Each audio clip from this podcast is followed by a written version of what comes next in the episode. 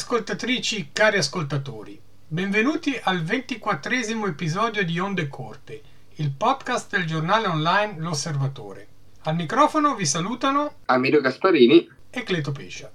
In questo episodio Amedeo ricorda dapprima la figura di Edith Stein, proclamata santa da Papa Giovanni Paolo II nel 1998 e patrono dell'Europa l'anno successivo. Seguirà la recensione del volume di Alessandro Aresu Il dominio del XXI secolo, uscito per Feltrinelli nel 2022 e in cui l'autore analizza lo scenario della guerra invisibile fra Stati Uniti e Cina per il dominio sulle materie prime, in particolare per quelle di rilevanza strategica in ambito tecnologico. Buon ascolto!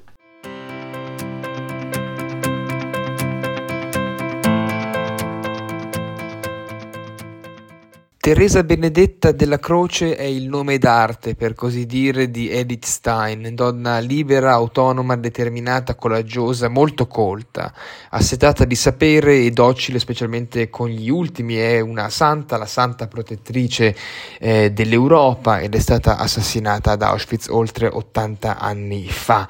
ha passato la sua vita tra accademie, scuole e conventi avanti e indietro tra l'Europa centrale e l'Europa orientale. Oggi la si ricorda specialmente per, la, eh, per essere la protagonista del film La settima stanza con Maya Morgenstern o anche come protagoniste delle canzoni cantate da Battiato, ma certamente la santa eh, proclamata dal suo conterraneo polacco eh, Giovanni Paolo II, che la definì un'ebrea filosofa religiosa e martire che in nome che in unione con Cristo crocifisso ha dato la propria vita per la vera pace e per il suo popolo.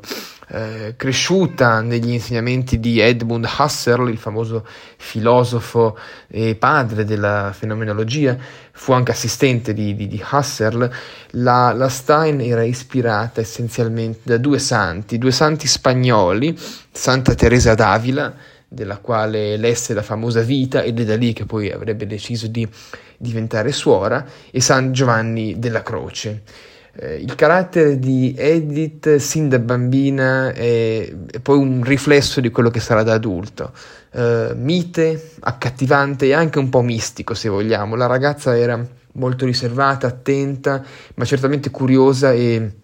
intelligente. Il padre morì, eh, morì, molto presto, era un padre si chiamava Siegfried ed era un commerciante eh, ebreo di, eh, di, legnami di Breslavia. Breslavia è l'attuale eh, Wroclaw che all'epoca faceva parte dell'impero tedesco nella parte orientale, della parte prussiana. E, ed è lì che Edith, Edith nacque e, e, e iniziò a studiare, si iscrisse naturalmente alla, all'università, ebbe una crisi adolescenziale tra religione e anche questioni amorose, ma subito delineò anche agli occhi dei, dei, suoi insegnanti una intelligenza del tutto fuori dal comune, era una persona molto sensibile, intraprendente e anche intelligente, come dicevamo, era abituata sin da bambina a, a relazionarsi con il mondo degli adulti, eh, amava leggere, amava studiare, imparò infatti tantissime lingue, il francese, lo spagnolo, l'inglese, cose che sono eh, forse oggi date per scontate, ma un secolo più, oltre un secolo fa, non lo erano affatto. Riusciva a leggere in latino, in greco e dunque anche, anche, anche in ebraico. La, la sua. Eh, la sua vita è segnata proprio dal luogo in cui eh, nacque Breslavia e la sua università che era nata nel Settecento era una città abbastanza lontana dai centri culturali eh, intellettuali dell'epoca. Parliamo ad esempio Friburgo in Brisgovia o Monaco di Baviera, Bonn, Lipsia, ecco, erano tutti paesi molto, città molto lontane da, da, da Breslavia e quindi lei che ovviamente era estremamente capace, era assolutamente a favore dei diritti delle donne, femministe, eccetera, voleva andare eh, appunto nella Germania centrale, appunto, dove anche a livello di filosofia eh, c'era, molta, c'era, molta, attenzione e anche molta, molta offerta. Eh, andò dunque a, a, Göttingen, a un'università famosa specialmente per, per, la ricerca e poi si trasferì a Friburgo in Brisgovia nel, nel, nel Baden-Württemberg nella, nella, foresta nera e diventò eh, l'assistente di Husserl appunto il padre della, della fenomenologia eh, che eh, ovviamente fu molto meravigliato del fatto che la ragazza ottenne con summa cum laude per la sua, don- per la sua a ricerca di, di, dottorato, infatti lo stesso Husserl avrebbe in un secondo momento organizzato una piccola festicciola di famiglia, cosa che era abbastanza inusuale tra, con, tra, tra i relatori di tesi e i, propri, i, propri, i propri studenti. Naturalmente la lotta interiore di Edith tra religione, cultura e insegnamento continua e continuata. Lei naturalmente era molto eh, credente ed era appunto era ebrea, quindi non, non aveva, eh, gli ebrei erano, erano visti eh, dai cristiani all'epoca eh, in maniera non molto positiva e anche al contrario la famiglia di Edith non guardava in maniera molto positiva la, eh, eh, i cattolici o i, o i protestanti in ogni, in ogni, maniera. Dunque però eh, arrivato al punto di non ritorno la, la nostra si, si converte. E ovviamente questo creò dei grossi problemi alla madre che sembra, sembra dalle lettere che non l'abbia mai, mai perdonata per questo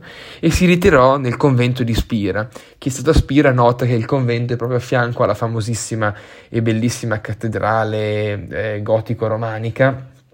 e il convento si chiama Convento di Santa Maddalena e, e, qui visse per otto anni in una piccola stanzetta dove appunto anche usciva talvolta e faceva lezioni, insegnamento per, per eh, le giovani, le ragazze naturalmente, perché all'epoca si parlava di, eh, di, di sistemi di, di insegnamento eh, liceali o di scuole medie separati tra ragazzi e ragazze. Le studentesse, secondo delle, delle memorie di, costoro, erano, la trattavano come un'amica, non era semplicemente eh, una maestra. Eh, e in queste, e, e aspira proprio Edith Stein vive una vita abbastanza tranquilla, normale, ehm, fa le vacanze scolastiche a, a Breslavia con la famiglia, si impegna in politica, si iscrive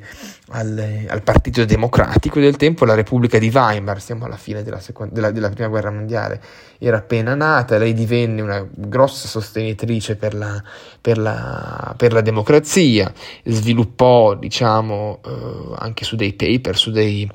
eh, degli estratti, degli essay, se vogliamo, anche delle, eh, del, de, delle teorie, delle tesi molto originali per, per l'epoca, non era una persona esibizionista e poi a un certo punto decise di lasciare di lasciare il collegio, di, il convento di, di, di Spira e tornò a, a, Breslavia, appunto, dove la sorella, che si chiamava Rosa, che un, unanimamente è ritenuta molto meno capace di, di Edith, Edith lo sapeva e per questo la prese sempre sotto la sua ala protettiva, anche lei, anche Rosa, voleva entrare all'interno della, della, della, chiesa, della chiesa cattolica. E a sua volta Edith invece voleva, eh, voleva tornare nel, nel settore della, dell'accademia quindi prese contatti eh, con tante persone tra cui, tra cui, il successore di Husserl eh, che era Martin Heidegger il filosofo della, della foresta nera che poi si sarebbe compromesso in maniera molto irrimediabile e imbarazzante con il nazismo, che però non manifestò uh, molto entusiasmo nel candidarla a Friburgo, appunto, eh, come, come, insegnante, come docente in, in ramo universitario. Eh, è curioso notare che Oggi come allora eh, i posti di dottorandi da, pa- dottorandi da, una parte e anche professori o assistenti era molto, era molto era minimo, era esiguale, quindi insomma a un certo punto esiguo, quindi a un certo punto uh, lei inizia a mandare application, come si dice in gergo, un po' in giro a Kiel, ad Amburgo, ancora a, a, a, a Göttingen. Um, nel 1932 arrivò, andò a Münster, eh, dove fu assistente presso l'Istituto tedesco di pedagogia pedagogia scientifica e tra gli altri incontrò Jacques Maritain e, ed altri. Tra l'altro Münster è anche la città dove c'era il famosissimo uh, vescovo Clemens August von Galen che, uh, che si era scontrato con, con, i nazisti. Siamo nel 1932, il 33 è l'anno uh, nel quale sappiamo eh, Hitler arrivò al potere e i tedeschi eh, ovviamente iniziano, i nazisti chiedo scusa, iniziano a mettere le mani anche sulla, sull'università eh, per fini di propaganda e di controllo per instaurare poi la dittatura che inizia de facto eh, dopo l'incendio del Reichstag e quindi nel febbraio del 1933. Eh, Edith Stein lesse naturalmente il Mein Kampf, il libro di il programma di, di, Hitler e ovviamente lo, lo, lo disprezzò, così come disprezzò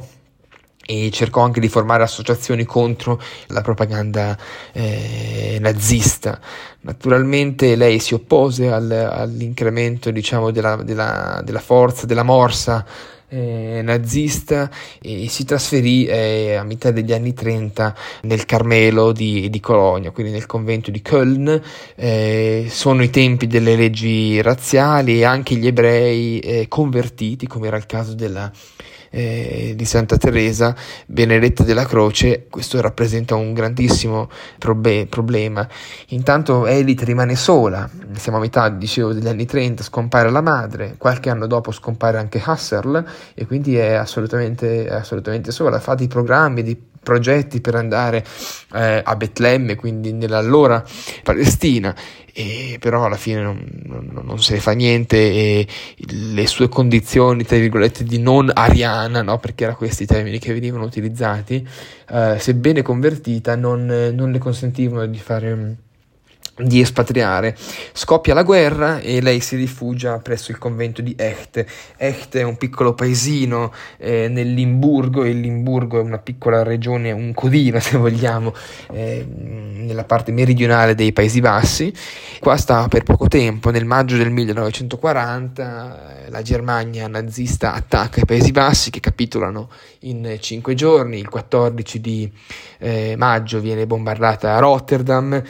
e, e, e, proprio in quei giorni la raggiunge la, raggiunge la sorella Rosa ad Echt. Um, le due cercano di trovare delle soluzioni per un espatrio in Svizzera, ma, ma, ma purtroppo non ce la, non ce la fecero. Le, le, la Gestapo, cioè la, la polizia di Stato segreta eh, nazista, la convocò presso Maastricht, che era l'ufficio centrale, diciamo, nel, nel Limburgo, Mm, e la inquadrarono immediatamente e, e poco dopo fu, fu, deportata. Fu deportata anzitutto nel campo di Westerbork, eh, dove venivano tradotte eh, centinaia e centinaia di ebrei. I Paesi Bassi hanno la più grande percentuale di ebrei assassinati eh, nella, nell'ambito della Shoah, 102.000 su 140, quindi insomma un numero eh, tremendo, eh, e poi giunse con la sorella ad Auschwitz-Birkenau. Siamo nell'agosto del 1942, eh, la Shoah, eh, l'assassinio eh, degli ebrei e dei cosiddetti altri indesiderati al massimo, dopo la conferenza di Wannsee del gennaio dello stesso anno, Edith Stein, come molti, eh, venne assassinata il giorno del suo arrivo.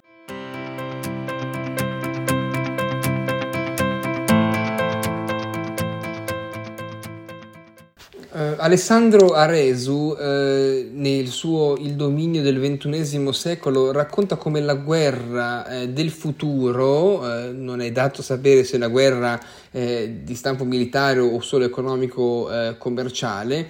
tra gli Stati Uniti e la Cina potrà sembrare agli occhi nostri, ma anche dei paesi che si scontreranno oppure delle loro opinioni pubbliche. La guerra sarà a livello di risorse. Questa è la prima eh, condizione, è il primissimo eh, elemento che va considerato. Al di là della guerra commerciale, eh, delle tariffe, eccetera, e delle sanzioni che ne derivano, le risorse e i semiconduttori, ovviamente, le terre rare, eh, soprattutto litio e cobalto, sono all'origine del dominio eh, di questo secolo o eh, di questa prima metà eh, di secolo. Eh, Resu eh, offre un ampio resoconto sulle questioni eh, tecnologiche, dunque alla base tra lo scontro eh, sempre più caldo, c'è da dire, eh, tra Stati Uniti e, e Cina. le cui relazioni continuano, ovviamente i due paesi sono interdipendenti, un decoupling, cioè una, una divisione sarebbe abbastanza impensabile ma non impossibile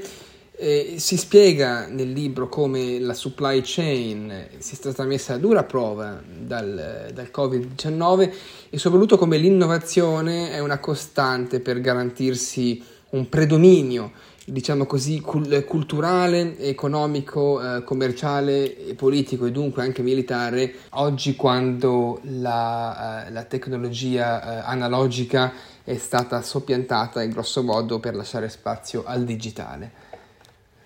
Dunque per eh, l'Occidente eh, Pechino rappresenta una minaccia mh, mm, nell'ambito dell'accaparramento delle risorse eh, primarie,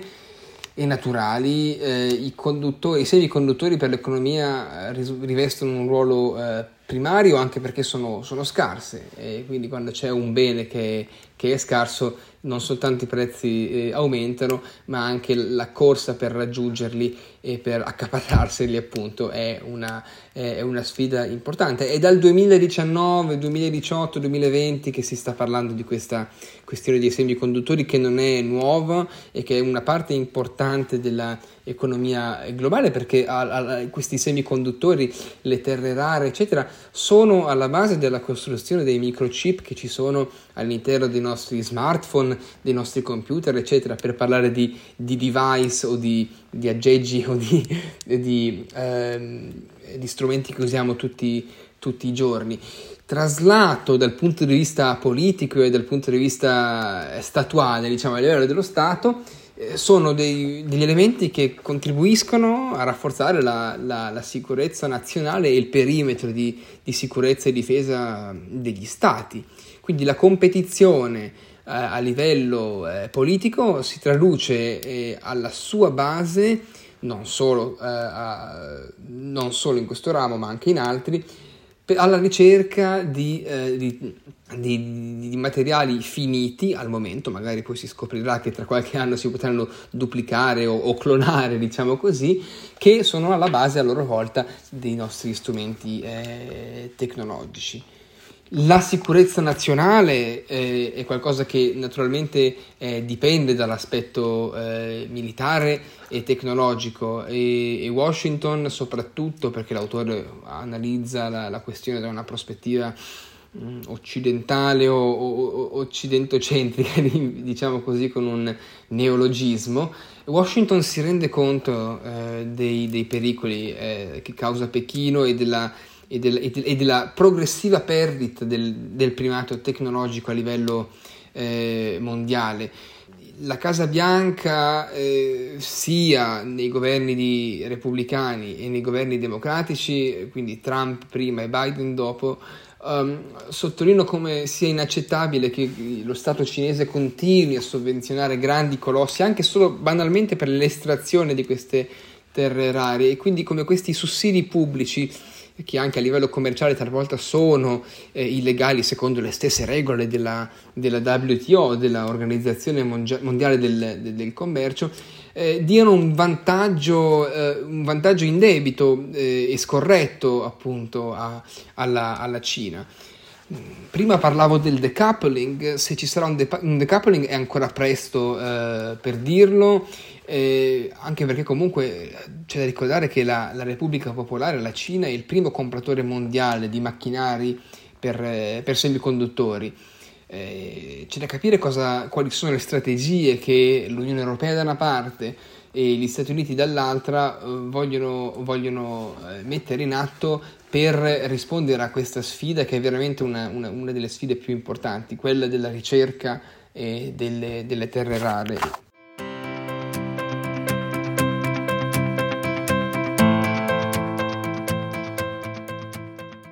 Siamo così giunti alla conclusione del ventiquattresimo episodio. Vi ricordiamo che potete trovare tutti gli episodi del nostro podcast sul sito podcast.osservatore.ch e che per contattarci potete scriverci all'indirizzo ondecorte-osservatore.ch. A risentirci al prossimo episodio.